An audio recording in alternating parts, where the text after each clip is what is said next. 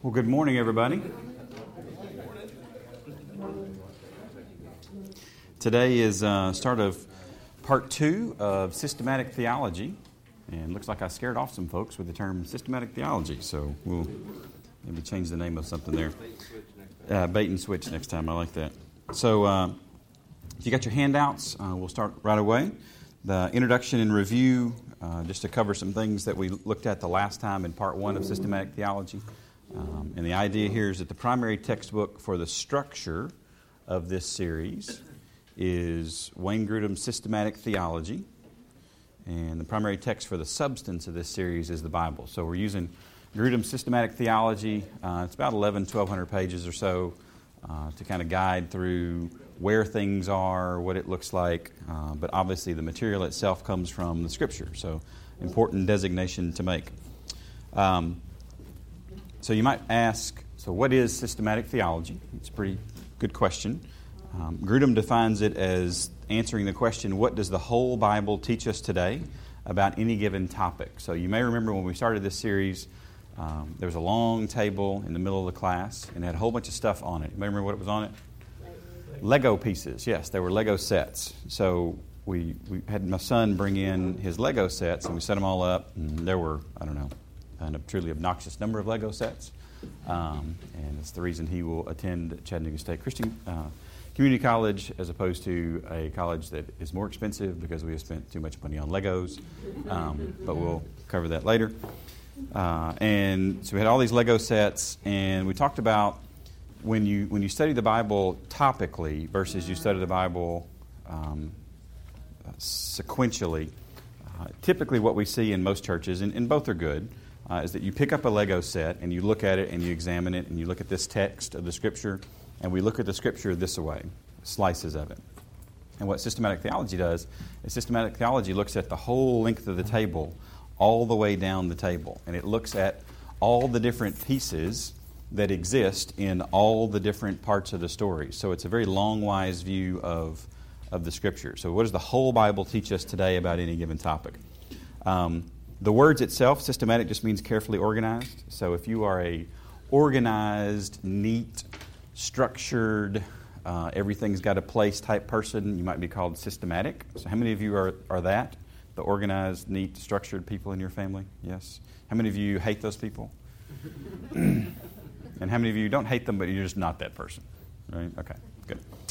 And uh, then theology is obviously just the study of uh, religious truths uh, about God and other things. So, quick review of part one, the doctrine of the Word of God. We did that earlier this calendar year in February, March, and April. So, we answered several questions there. Um, introduction to systematic theology. Why should we study it? Um, I really like Grudem's answers here. Why should we study it? One is to fulfill the Great Commission. So, what were some of the commands that were given to us in the Great Commission? We'll start off with easy questions in Sunday school today go, right? So there's some movement commanded there. And then do what? Teach. Right? Teach what? Yeah. So, so we're, we're teaching people and we're training and making disciples. We're sharing this information, which is good. So uh, if we have a systematic way to deliver religious truth, perhaps, just perhaps, I'm not going to say it must, but perhaps that makes this concept easier for uh, creating disciples. Now, the, the, second reason he's got listed, and this is not in your notes, uh, why we should study systematic theology is to confront sin in our lives. And the reality is, a lot of us, when we look at Scripture, we like to go and here's a passage that I really like. That's good. And here's another passage that I really like, and that's good. Here's another passage that I really like. But when we're forced to evaluate what the entire uh, truth of the Word of God says about a topic, it is hard to hide from those places that we don't like to go. Uh, because we eventually end up getting confronted with things that will address sin in our life. So, so it's a, uh, a no way out almost look at the world. Uh, and then uh, Grudem's third answer here is to be able to make better decisions later about new questions around theology that come up. And one of the things I love about the scripture is that it's sufficient for everything that we need.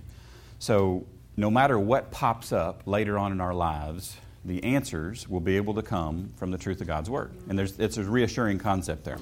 So we looked at the introduction to systematic theology. We looked at what are the different forms of the Word of God, what belongs in the Bible, what does not belong. Uh, how do we know the Bible is God's Word? Are there errors in the Bible? Can only Bible scholars understand the Bible? Uh, for what purposes are the Bible necessary? How much can people know about the Bible without?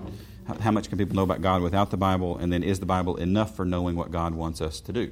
So lots and lots of different things. And I think I've listed in your handout the seven big sections. So that was section one. That was part one. Uh, and then we're going to start today in part two, the doctrine of God, and go from today all the way through the end of November. Uh, and that'll cover things like how do we know God exists? Um, how much of God can we know? How different is God from us? Um, how is God like us in his being and his mental and moral attributes? Uh, how is God like us in the attributes of his will and attributes that summarize his excellence? How can God be three persons, yet one God? Um, so, really easy questions, right? Um, some other things why, how, and when did God create the universe? So, some things that'll provoke conversation and discussion. Uh, if God controls all things, how can our actions reveal meaning? Uh, what are the decrees of God? What are miracles? Can they happen today? Why does God want us to pray? How can we pray effectively? Uh, where are angels and demons and Satan? And how do we reconcile all of that? So, all that's going to be lumped into the doctrine of God. And then next year, it's probably early in 2015, we'll look at the doctrine of man, the doctrine of Jesus Christ, the doctrine of the Holy Spirit. Uh, and then early 2016, actually late 2015, we'll look at the application of redemption, which is Grudem's way of saying salvation. And then in 16, we'll finish up. So, uh, long term here, this is not intended to be a, we're done in two weeks. This is complex, long stuff at times. Uh, but I do like the way Grudem lays things out. So, so the explanation and scriptural basis, we kind of get into today's lesson. So, how do we know that God exists? So, if somebody asked you that question, how do you know God exists? What would your answer be? Don't look at your notes. What would your answer be? You may not agree with the answers in the notes. because we're looking for him. Because we're looking for Him, okay? So I'm looking for unicorns too, but I never found a unicorn. So. okay, you set yourself up for this one. You are a special and unique snowflake and unicorn, Albert. That is wonderful.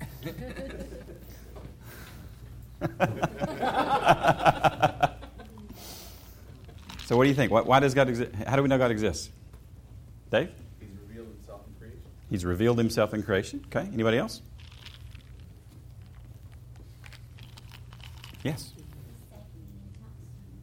He what? He saved me and talks to me. Yes. He made a difference in my life. Good. What else?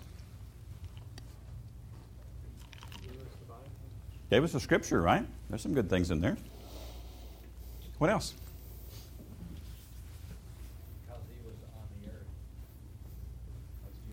He was on the there. We, we got to experience him in the flesh, right? Literally in the flesh. Good. What else? Dave? At some level, all people know that he exists because he was, we were created in his image. Okay. At some level, all people know he exists because we were created in his image. What else? You guys are teaching the lesson, by the way. This is cool. You've hit almost every single point in the lesson. So you're as smart as Wayne Grudem. Boom. You like that? That was fantastic. Morality. Morality, right? So there's, there's morality in the world. So where did that come from? Good. Good questions. All right. So, so these are the things that we're going to look at, and we're going to put some scripture behind where you know that you can hang your hat on those truths. So, so how do we know that God exists? Uh, so, number one, we'll start with what Dave talked about humanity's inner sense of God. I N N E R. Humanity's inner sense of God. So, go take your Bibles and open up to Romans chapter 1. We're going to be at Romans for just a little bit today. So, Romans chapter 1.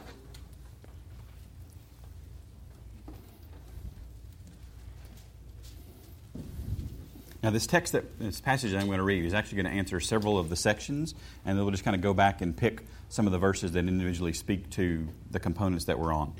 So, humanity's inner sense of God, Romans 1, verses 18 through 25. For the wrath of God is revealed from heaven against all ungodliness and unrighteousness of men, who suppress the, who suppress the truth in unrighteousness.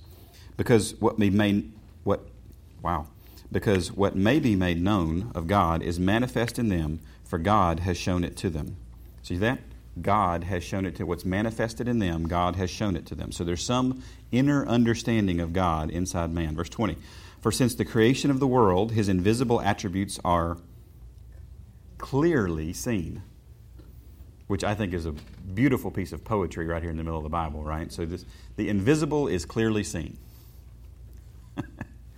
Absolutely, it is. Who said nature? Who, who was it? Was it also that? Yep. So th- we see this in creation, right? Being understood by the things that are made, even his eternal power and Godhead, so that they are without excuse. Who's the they? Us, right? We're all in this boat together, right? So we are all without excuse because God has made himself uh, aware, God has made us aware of himself inside us and all the things around us. So internally and externally. So verse 21 because although they knew God, they did not glorify him as God, nor were they thankful, but became futile in their thoughts, and their foolish hearts were darkened. Professing to be wise, they became fools. And we don't have anybody like that on the planet, do we? Nobody like that on the planet. And changed the glory of the incorruptible God into an image made like corruptible man, and birds and four legged animals and creeping things. Therefore, God also gave them up to uncleanness in the lust of their hearts to dishonor their bodies among themselves, who exchange the truth of God for the lie. How many of your Bibles have that article in front of the word lie? The lie. It's very specific in the Greek. It's, it's single. There's one lie that is being discussed here. And the lie is that God does not exist. Because this whole section is arguing for the fact that God exists and that He has put this existence, this knowledge of existence, inside us and all around us. So we exchange this truth of the reality that God exists for the lie that He doesn't, and we have served and worshiped the creature rather than the Creator who is blessed forever. So we see pretty straightforward that there is an inner sense of God. Now, now does everybody accept this inner sense of God? No, some people deny this, right? Some people deny this. So I've got three verses listed there. I want somebody to look up Psalm 14.1. Who's got Psalm 14.1? Raise your hand for me. Who's got it? Dave's got 14.1. I want somebody to look up Psalm 53.1. Who's got Psalm 53.1? Abby? And then Psalm 10, verses 3 and 4. Who's got Psalm 10, 3 and 4? Keith. Excellent. So which one did you have, Dave? Psalm 14.1. Excellent. Now make sure you get it right because I want to make sure these are, double check your verse, okay? Yep. Psalm 14.1. Excellent. Go for it. The fool has said in his heart, there is no God. The fool has said in his heart, there is no God. Okay? Abby, which verse did you have? 53.1. Psalm, you, and you're looking at Psalm mm-hmm. 53.1. Now, this is important. The, the, scripture is important. We want to handle it properly. I want to make sure that you are not reading Psalm 14.1. You're reading Psalm 53.1, correct? Nice and loud for us. The fool hath said in his heart, There is no God. I'm sorry. So I asked you to read Psalm 53.1, right? Now, Dave read Psalm 14.1. So, and Psalm 14.1 was what, Dave? So now Dave's got his right, Abby. Okay? So Dave has read the right verse. And you're telling me that that same phrase shows up in Psalm 53.1. It's pretty important. It's pretty important, isn't it? Yeah. So why in the world would God need to repeat himself? Israel? Because we're the fools. and fools take uh, a lot of time to get things beaten into their skulls. So, yeah, when you see these concepts repeated, the fool has said in his heart, There is no God. Absolutely. So, if you want to have and know and be able to quickly identify who, who God Himself says is a fool, anybody who denies the existence of God, God says that person's a fool. Okay? Now, that is not a popular or inclusive or politically correct or whatever HR word you want to slide in right here for getting along with everybody. But the reality is, God exists, and if you say He doesn't, you're a fool. So, what was the other? Uh, got Psalm 10, 3, and 4, right? Yeah. So, this is not the same word. So, if you're looking down looking for the same words, it's not. Okay, good. I want to mess with your head there. All right, here we go. Uh, he boasts of the cravings of his heart. He blesses the greedy and reviles the Lord. In his pride, the wicked does not seek him. In all his thoughts, there is no room for God. So, so why does the wicked man not think about God? Because it's all about me. It is all about I am I am the supreme creation. Uh, you really can't even use the word creation, right? I am the supreme object in the universe. Because and, and if I'm the supreme object, that doesn't leave any room for God. I don't I don't have room for God in my thoughts because I am consumed with myself. So the fool puts himself above God and in reality, God is above all. So this is the this is the reasoning that the Scripture gives us here. So why would people do this? Why would somebody say there is no God? The answer is in Romans 1:18.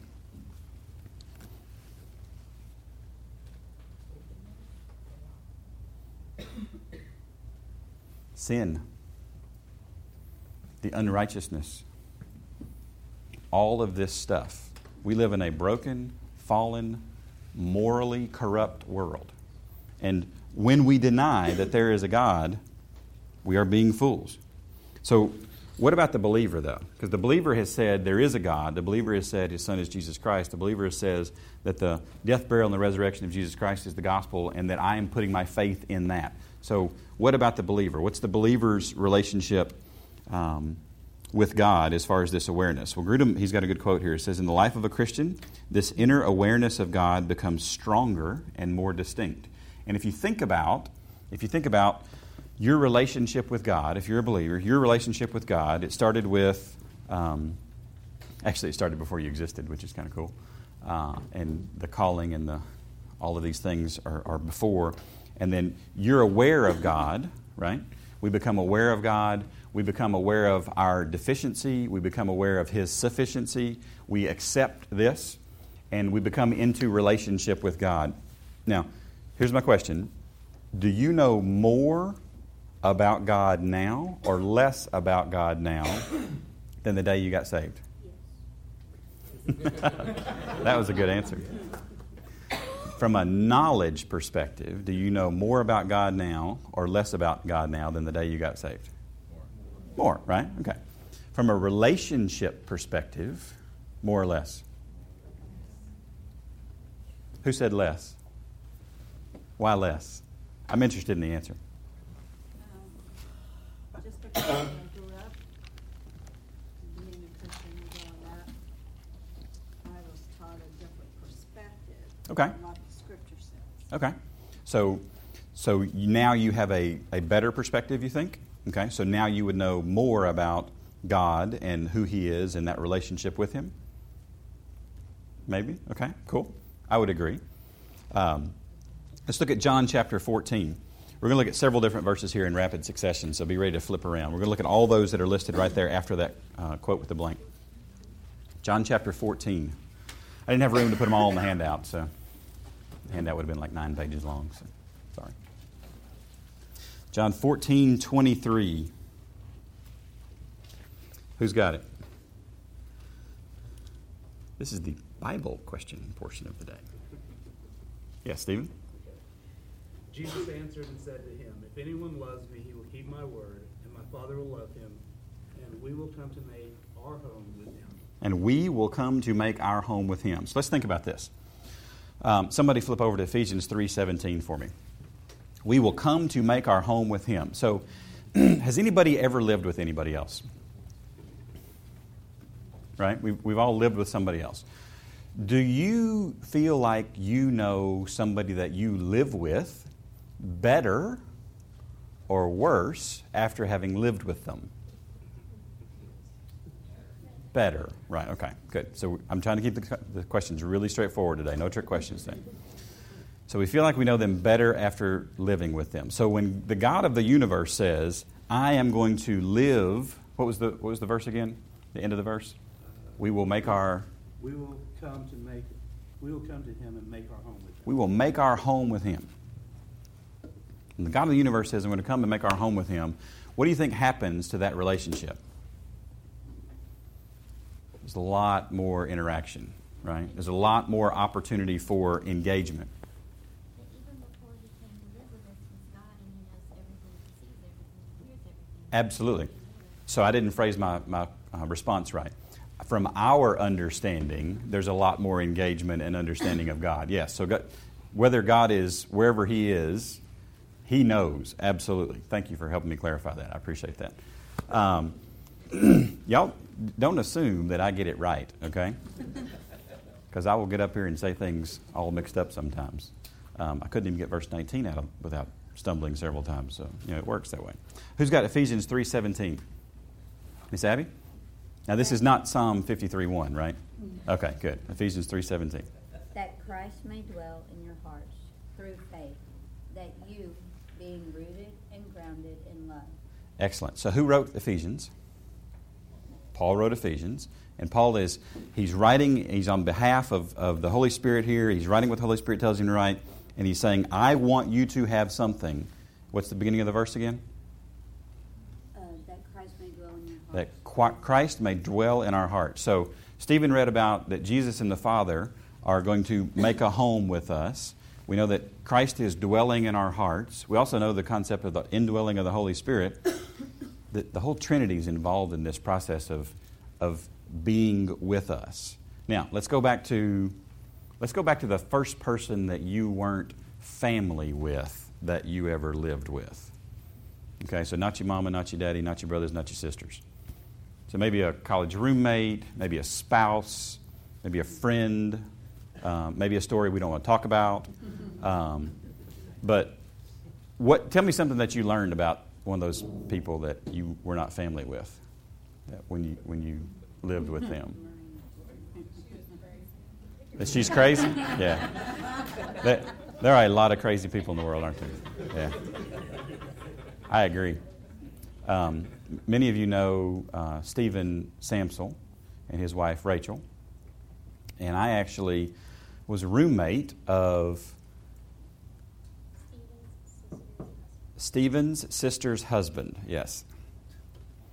and he's a really nice guy. And uh, he's a really nice guy. Loves Jesus. He really does. Um,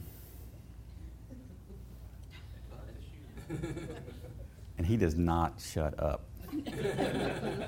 and and one of the things that I learned is that some people like to talk at night when when some people like to sleep, um, and some people some people read themselves to sleep, some people exercise themselves to sleep, and some people talk themselves to sleep. So it was 2:15 in the morning the first night that we roomed together, and I finally I was on the top bunk, he's on the bottom bunk. I'm just like, okay, all right, grace is over. Patience has run out. You have got to shut up. Okay, I have got to go to sleep. So, and tomorrow we're not doing this. Tomorrow you're going to stop talking at 11 o'clock. So, you learn things about people, right? I learned something about myself that I had a limit. I could. he learned it too, right? Uh, I was at a different college, and we had a guy across the hallway. Um, and I don't know if you ever roomed with anybody that uses an alarm clock and sets it really, really loud. And if that's not your thing, you'll know that real quick, right? I mean, it's, it's pretty obvious real quick. Well, this guy is, is not in the same room as I am. He's across the hallway. And his alarm would go off, and I heard it. I'm like, well, first thing, I mean, that's just obnoxious, right? So just, both doors are closed. We shouldn't be able to do that. and the next thing I learned, seven minutes later, was that he liked the snooze button, right? And then seven minutes later, and seven minutes later, seven minutes later, so I, I introduced myself to him. I'll tell you all that story one day. And uh, I said, you know, I would really appreciate if you did not do this again. That uh, tomorrow morning, when that alarm clock goes off, that you either get up or unplug it because you're, you know, I didn't want to get up at that time. And uh, so the next morning, um, alarm clock went off. And seven minutes later, seven minutes later, seven minutes later. So I got up and I introduced myself again. Uh, said the exact same thing. I said, so so my high school principal taught me something very valuable. One's one, two's two, three's a pattern. We deal with patterns. So this is two. Uh, tomorrow, I'm going to deal with it if this happens again. Wake up the next morning, alarm clock goes off. Seven minutes later, seven minutes later, seven minutes later. Okay, I can take care of this. Now, I worked ground maintenance, grounds maintenance at the college that I was at. I know it's hard for some of you to imagine. I was purposefully outside for extended periods of time, right? There was sweat involved. Yes, there was. Yes, there was. Um, that was that was uh, 80 pounds ago, Sean. Yes, uh, literally. wow, that's scary. And uh, and so he got up, and finally it stopped beeping, and um, he went to the shower to go get a shower, and I went in his room, and I procured his alarm clock, and I proceeded to take it with me to work that day, and it is buried on the back half of the Bob Jones University campus, never to be found again. And, and I told him what I did. and uh, I went and bought him a new alarm clock, and this one did not have a snooze function. So he had to get up. And uh, we changed behavior. But I learned something about myself again, is that I, I still had a limit. um, so you learn things when you spend time with people. So that's my point. And the more the Trinity spends time with us, the more we learn about ourselves and the more we learn about the Trinity. Uh, and it is a good thing for all involved. Yes, Sean? There are no bodies. There are no bodies that I'm aware of or that I participated in in any shape or form, uh, burying anything like that. So, all right. So let's look at uh, 1 Peter 1 8. 1 Peter 1 8. I, I like to see sometimes both the, uh, the initial repercussions of some action of God and then the longer term repercussions of some action of God. So the initial repercussions of this God being with us really lends itself toward we understand God more. Uh, we have a better relationship. But some of the longer term attributes, I think, are in 1 Peter 1 8. So who's got that? Not all at once now. You love him even though you have never seen him. Though you do not see him now, you trust him, and you rejoice with the glorious, inexpressible joy. With the glorious, inexpressible joy. So, this person that we have never physically met in the flesh, the result for us of this relationship is glorious, inexpressible joy. Is that pretty cool? I think that's pretty cool. This unseen God causes joy. So, so this first point, this first long point of humanity's inner sense of God. So the second is the believing, uh, believing the evidence. Big number two there, maybe on the back side of your handout. Believe, or maybe at the bottom. Believing the evidence in Scripture and nature. So the evidence in Scripture and nature. Um, now, the Bible clearly teaches that God exists, right? I mean, thank you, Captain Obvious, right? This is, this is as basic as it gets. So somebody quote Genesis 1 1 for me. In the beginning, God. So we get four words in, and we've established who the main character of the book is. I, I like the Bible because it doesn't hide things. It's not a, oh, I wonder, I wonder what this book is about. It's about the first character that's ever mentioned. It's about God. It continues to unveil this relationship that man has with God, uh, but it's, it's all about God. And then obviously we also see this in nature. Um, who's got Acts 14 17? Acts 14 17 and then Psalm 19 1. Nevertheless, he did not leave himself without witness. and Who did not leave himself? What are the? Tell me about the pronouns in that sentence. They are capitalized. So we're talking about God. Oh, sorry. In that he did good, gave us rain from heaven in fruitful seasons, filling our hearts with food and gladness. So he did good. The rain and the seasons are good. They are evidences of God and that he exists in the world. Now, I think there is more evidence in some places than in other places because if you go to places like Mobile, Alabama, there are two seasons. There is obnoxiously humid, and then there's a little bit less than obnoxiously humid. Um, I wouldn't classify fall, spring, or winter. It just kind of lessens the severity of summer as you go there. Um, I love you, dear. Um, and, I'm, and I'm so thrilled that we do not live in Mobile, Alabama. uh, but the seasons that we see, every time you see the seasons change, that's evidence of God. That's pretty cool, isn't it? So, so when, when Facebook explodes with pumpkin spice lattes, um, next time you see one of those, just go, that's, that's evidence of God because it's a new season. It's time to do something else. That's a stretch right there, wasn't it? That was a stretch. Getting to the pump. Okay, all right. I wasn't sure. I thought I'd throw it out there and just see. So who's got Psalm 19.1? Psalm 19.1. Yes, Mitch? The heavens declare the glory of God. Oh, no, no, no, no, no, no, no, no, no, no.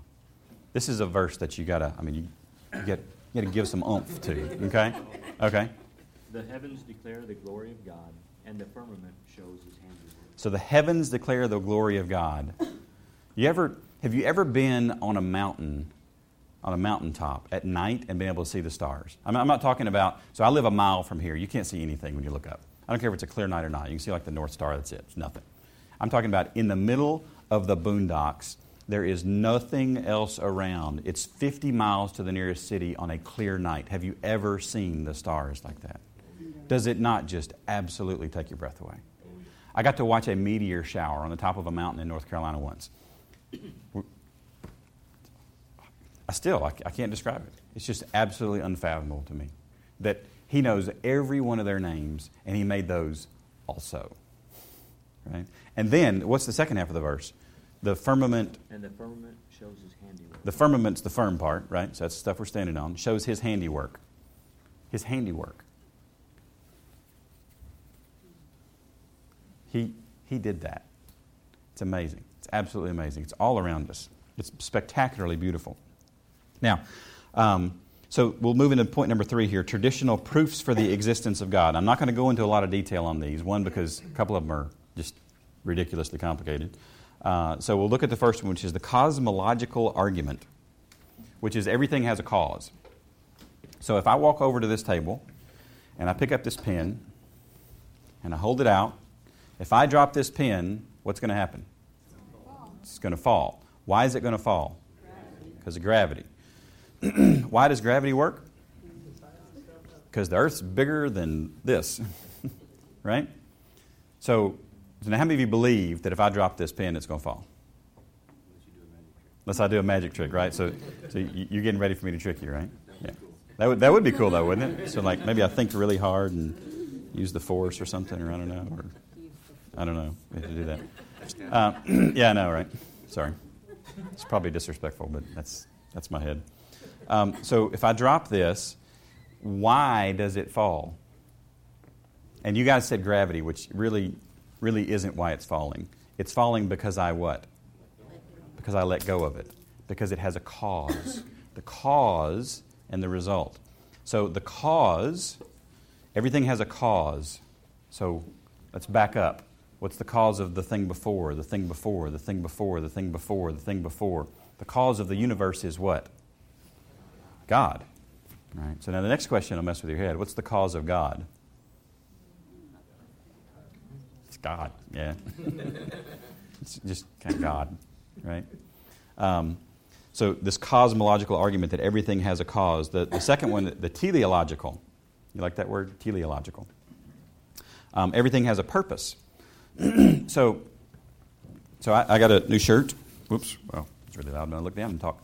Um, I got a new shirt, and this shirt has a purpose. What is the purpose? To cover up my big fat belly. Yes. Um, what is another purpose? To keep me warm. Yes. What is another purpose?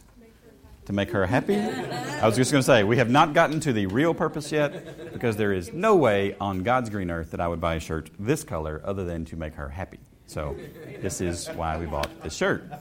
Um, I like white shirts and I like dark blue shirts, and I'm happy to wear only white shirts and only dark blue shirts, and the occasional black UFC tap out shirt. Um, but that's about it. I'm, I'm good with that. That's or Star Wars. I'm good with Star Wars. Um, but yeah, th- there's a purpose. So since we have purpose, who gave that purpose? Where did that purpose come from? That purpose had to have a purpose. Had to have a purpose. Kind of the same concept as the cosmological argument is that we back that up. The purpose is God. Uh, the ontological argument. Anybody know what this is talking about? Ontological. So I read his paragraphs on this at least 10 times. I read the Wikipedia article about this. I have no clue what he's talking about. This makes no I kid, I kid you not, I have no clue what this means. So if somebody wants to go do a spy, science experiment this week and figure this out and explain it to me, I would love to understand. Now don't go look it up now, all you Googlers are Googling ontological, and it's, it's going to correct you because it doesn't think that's even a word. Okay? Uh, and then the fourth is the moral arguments, and this is what Albert talked about uh, earlier when we did the Q and A. So the right and the wrong exists. So where did that right and wrong come from? Where did that where did that innate sense of right and wrong come from? That's right. It came from God. So that the, the fact that it even exists implies that somebody put it in our hearts, put it in our DNA, which is great. Now, the, the problem with these four is the problem with any argument in that logic doesn't convert. Does this make sense? So logic doesn't convert. Um, what converts? Yeah, the, the Word of God. Uh, the Word of God is actively working in the hearts of those that don't believe in order to draw. Holy Spirit draws in order to convert the sinner. We, we looked at this long series last year, or maybe it was earlier this year, this uh, Ordo Salutis, this process, this order of salvation, all these different things that are happening. And while these arguments help to give us some ways to express it, some ideas on how to frame it and structure it, this is not the point.